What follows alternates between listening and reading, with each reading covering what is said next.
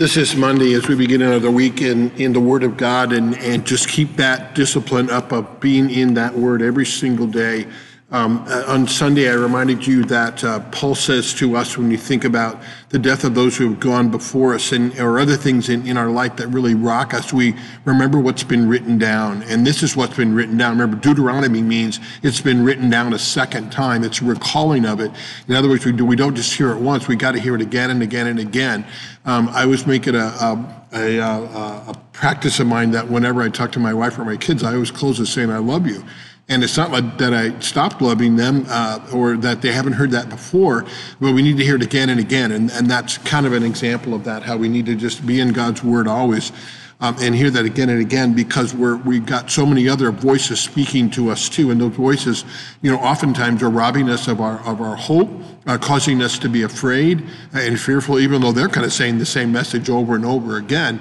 Um, but but we have hope that that rests in Jesus Christ, and so we keep focusing on Him like we did yesterday, and get back to the cross and get back to the forgiveness that's there, and and uh, the promise of God's love for us, and the Word of God that's written for us. It speaks to every occasion in our life. Um, saying God, God says, "I'm be with you always. I'm going to walk with you always." So tomorrow is is Deborah Boyd's funeral, and, and guess what we're going to talk about? We're going to talk about Christ we're going to talk about Him preparing a place for us and a home for us, and His promise that He'll take us to be with Him. And like uh, the thief on the cross who heard from Jesus, you know, today you're going to be with me in paradise, as well as His promise to, as the 23rd Psalm tells us, to walk with us, to, to, to lead us to green pastures, to prepare a table for us in the presence of our enemies, and all those great promises where Jesus um, says, you know, I'll be with you always to the very end of the age.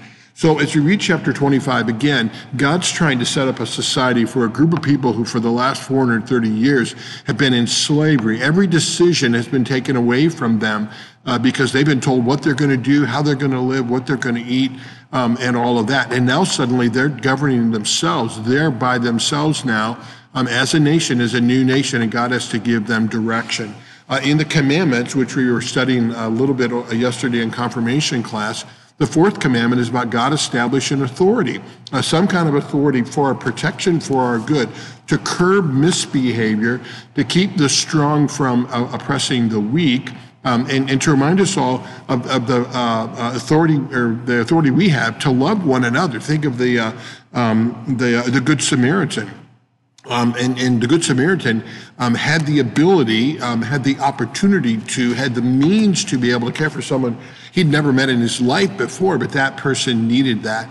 And, and so Jesus is setting up a, or God is setting up a world, a society where they truly, and I brought this up a couple of weeks ago or a week ago, where they truly love God with all their heart, soul, and mind. They recognize everything comes from God, and they also love their neighbor as self. This putting it into practice, which means authority there too again, to curb evil, to stop us from doing that, to deter us from doing that evil with the punishments that they use um, in order to, uh, to bring us back to doing what is right. And, uh, and also to protect us and, and to care for us. Interesting, yesterday, confirmation class, we were talking about the Ten Commandments, and I said, um, is it against, or in some form, is it against the fifth commandment to be a soldier? To be a police officer, where at, at times you're going to have to take another person's life. And they thought about that well, which was good.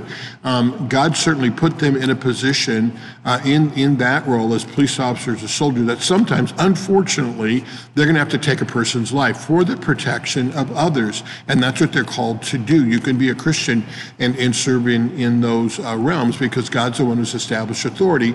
And unfortunately, because of sin in the world, um, that authority has to, at times, uh, take a person's life. And so when you look at these punishments that you see here in chapter 25, um, notice that they're, they're limited um, they're restricted to meet the, the crime. Remember, eye for an eye, tooth for a tooth, life for a life. God established to limit us so we don't, in retaliation, usually when I say I'm going to get back at somebody, I'm going to, I'm going to take revenge, I'm going to get you 10 times worse than what you got me. God's limiting us. So really there's love in that too. And remember again, always that the one who set this up is the God who we know uh, by his unfailing love, by his graciousness to us. So if there's ever a moment where de- the devil kind of gets into us and says, well, how could a loving God do that? You know the answer to that already. That was the question that, that Satan asked of Adam and Eve in the garden. If God really loves you, then why wouldn't he let you eat from that one tree? Um, and, and he continues to uh, try to tempt us with the same thing. So sorry about the long introduction, but those kind of things came into mind as I started here. In chapter 25, he begins with saying, the one who is acquitted, the one who's condemned and, and, that's guilty, the punishment is, is to be meted out. But again, a restriction there 40 stripes, verse 3 says, maybe even him, but not more. Um, the, the second one talks about our relationship within families, where if a, if a brother's older brother dies, uh, the, young, the next oldest brother is required to marry her and carry on the family line through them. Now, that's going to take sacrifice, but remember, that's the example that Jesus set for us too. He said, I came not to be served, but to serve and to give my life as a ransom for many. That's to follow through in everything of life. Is there cost involved? Is there going to be sacrifice involved? There sure is. That's the definition of love. Check out 1 Corinthians 13 if you want it again, or John 3 16. Love gives it sacrifices, and we're called to do that too. Um, when it doesn't happen, it, it, needs to be it needs to be punished, and uh, the uh, the last part of that verse, those verses talk about that. The miscellaneous laws then uh, that summarize the end, uh, the end of the chapter, um, you know, just talk about uh, uh, when fighting. Um, and I know that's kind of a, a, a, complicated portion where it says if two men fight and, and one of the men's wives grabs the private parts of the other man, um, that her hand should be cut off. Um, and again, I'm not sure if I know an example in Scripture. I don't think I can where that was that punishment was actually meted out, but it was there to prevent, to warn, to uh, to try to stop anybody from wanting to do that because you knew what the punishment was going to be there. And, and of course, the private parts being central to procreation and carrying on the line and the family, and, and that's probably why that's a, a much more uh, strict um, uh, punishment there. 13 through 16 certainly talks about our business practices that we do that in honesty.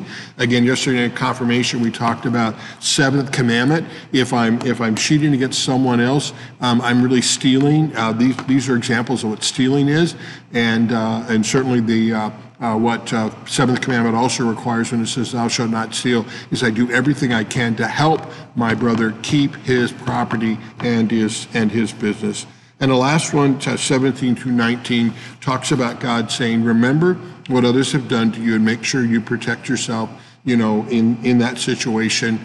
Um, and, and it doesn't stop us from praying for that person um, and, and uh, that they might, their hearts might be turned and come back to God. But certainly we need to be wise in the way we deal uh, with others. So um, didn't think I'd do eight minutes on that one, uh, but I pray that my thoughts have been helpful for you as you get into the Word.